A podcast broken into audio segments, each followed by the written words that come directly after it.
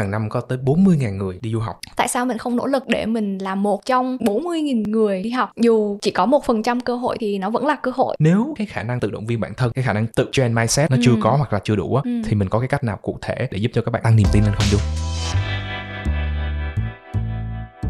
Đi đu đi đu đi đu.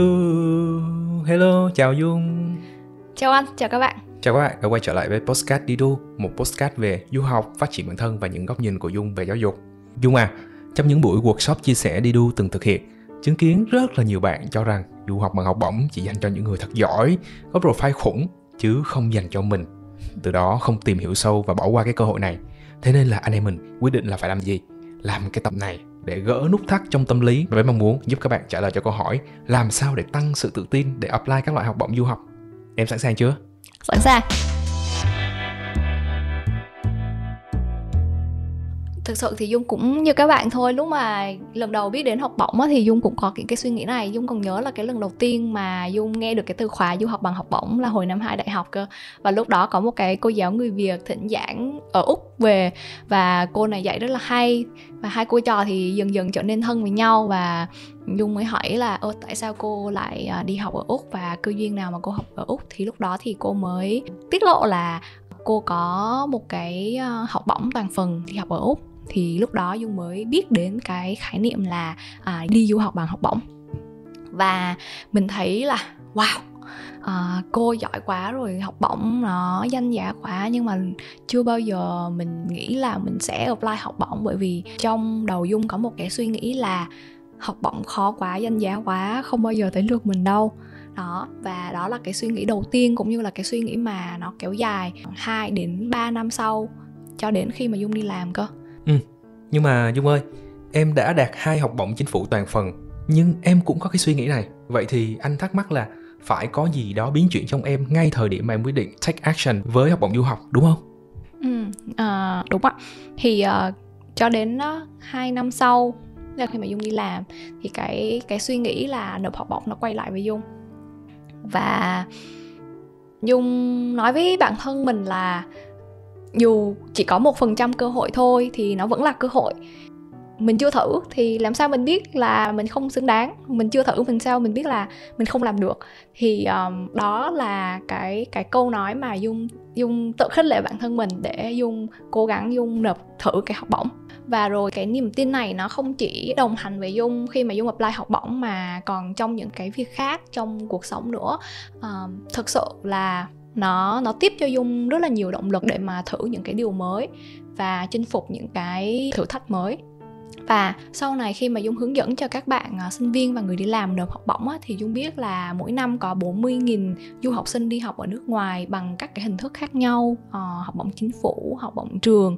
Các gói vay của chính phủ cũng có những bạn là đi học bằng cái năng lực tài chính của cá nhân nữa. Cho nên là dung thấy là cái việc đi du học là một cái việc mà rất là nhiều người ao ước và rất là nhiều người đang nỗ lực thực hiện á. Vậy thì uh, tại sao mình không nỗ lực để mình là một trong 40.000 người đi học đúng không? Và Dũng nghĩ là nếu như mà chúng ta nỗ lực á, thì ờ, dù có chậm hay là nhanh thì mình cũng sẽ dần dần đạt được cái mục tiêu đó thôi nếu mà mình cố gắng hết sức. Wow, từ cái chia sẻ của em anh thấy là hàng năm có tới 40.000 người đi du học tức là nó bằng cái dân số của hai phường luôn theo đơn vị hành chính cơ sở của Việt Nam tất nhiên là trong 40.000 người này á anh nghĩ là sẽ có nhiều người đi du học tự túc nè nhưng mà số người đi du học bằng học bổng á cũng không phải là ít đúng không nè? Yes. Ừ. và cái câu chuyện của em anh còn rất là thích cái lời động viên đó là một phần trăm cơ hội thì nó vẫn là cơ hội. Anh tin là cái câu này á nó cũng sẽ làm tăng niềm tin của các bạn đang nghe cái tập này. Và các bạn một cái điều nữa anh nghĩ cũng tăng niềm tin cho các bạn là giữa rất là nhiều cái kênh youtube hiện tại về giải trí mà các bạn lại chọn cái postcard đi đu một postcard về du học phát triển bản thân và giáo dục thì anh tin rằng đây là một sự tình cờ nhưng mà không hề ngẫu nhiên. Cũng là một cái dấu hiệu cho thấy là các bạn có sự chú tâm dành thời gian và nghiêm túc với dự định du học trong tương lai đó. Nhưng mà hỏi em là dung hơi cá nhân một chút xíu nha. Nếu mà em rớt đi rớt học bổng á rớt du học á thì thực sự là em có cái kế hoạch nào khác không thực ra thì trong cái suy nghĩ của dung lúc đó thì nếu như mà dung rớt ấy, thì dung thấy là cũng bình thường thôi. Vì là nó khó mà đúng không? Mình đã cố gắng hết sức mình đã thử hết sức rồi nó rớt thì mình cũng sẽ biết được là cái năng lực mình tới đâu. À, và cái số 2 quan trọng hơn á là dung nghĩ là tại cái thời điểm đó dung dung không sợ rớt anh ạ. Vì uh, dung có rất là nhiều cái kế hoạch kế hoạch A B C. Thì uh, thật ra nếu mà dung không đậu học bổng đi thì dung nghĩ là dung cũng sẽ hoàn thành một cái chương trình thạc sĩ trong nước hoặc là một cái chương trình thạc sĩ um, online. Và đối với dung á cái việc nộp du học bằng học bổng là một trong những cái phương án ưu tiên cái phương án tốt để mà dung đạt được cái giấc mơ là tự học và phát triển bản thân của dung.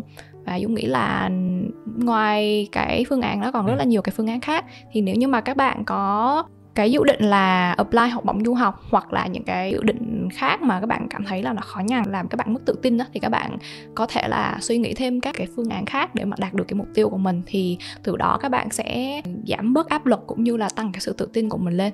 Ừ. ừ ok.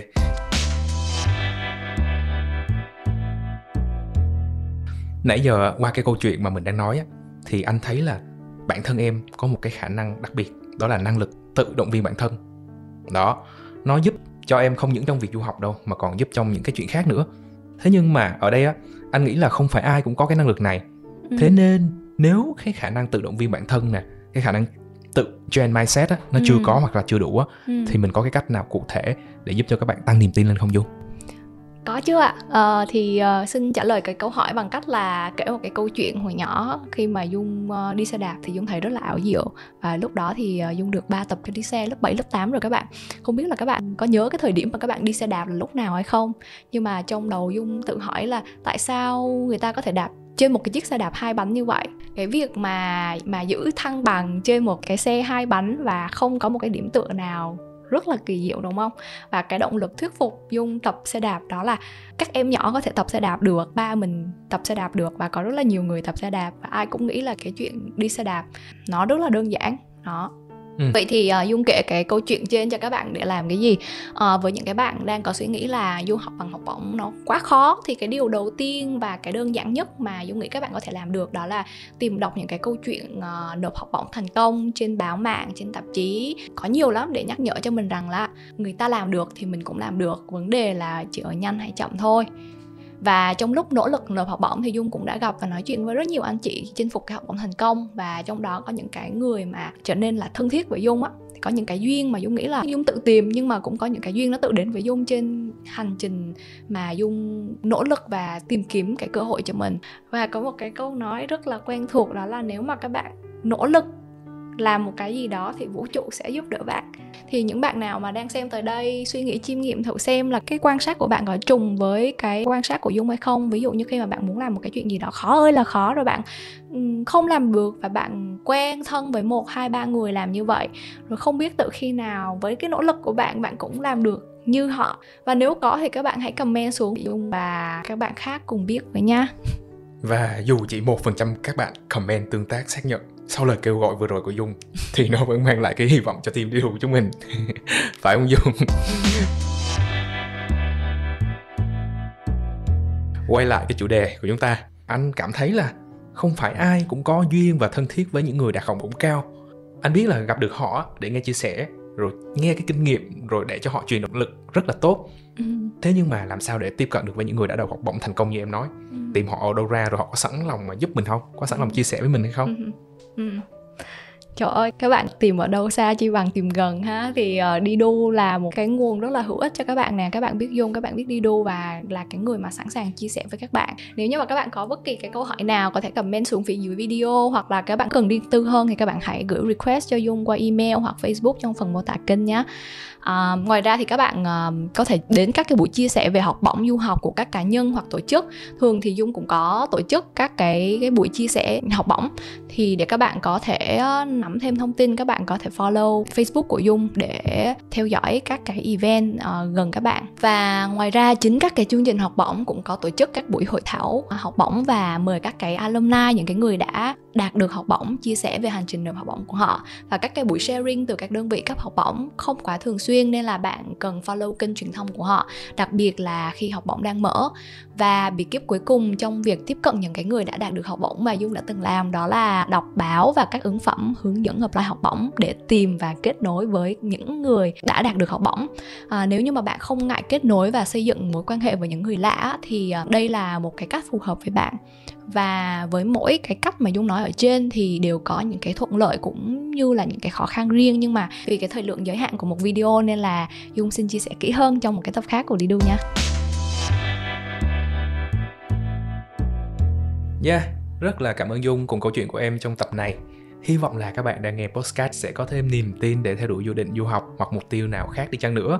Và đi đu chắc chắn rằng với những bạn nào đang tự mình apply các học bổng du học thì hành trình của các bạn sẽ còn rất là dài. Nhưng mà bạn chọn cũng bắt đầu bằng những bước chân nhỏ đầu tiên, phải không Dung? Vâng ạ, bây giờ chúng ta sẽ thử tóm tắt lại những cái bước mà các bạn có thể thực hiện để tăng niềm tin trong khi apply học bổng cùng đi đu nhé. Dạ, yeah, ba cách để tăng niềm tin đó là đầu tiên tự khích lệ bản thân một phần trăm cơ hội thì nó vẫn là cơ hội ừ. tiếp đó tìm đọc và nghe các câu chuyện truyền cảm hứng nè yes. cuối cùng nhưng mà không kém phần quan trọng đó là việc gặp gỡ nói chuyện học hỏi kinh nghiệm từ những người thành công ừ.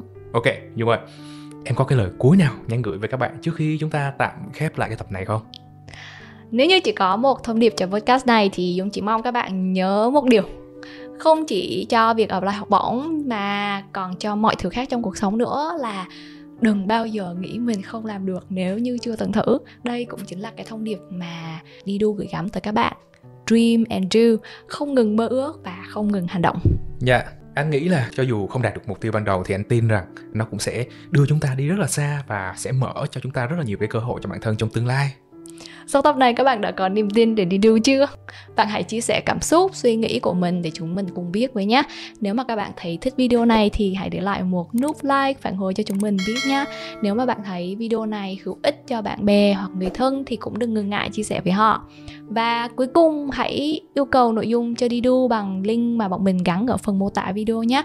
Còn bây giờ thì Hẹn gặp lại các bạn vào tối thứ sáu tuần sau nhé. Xin chào. Bye bye, bye bye.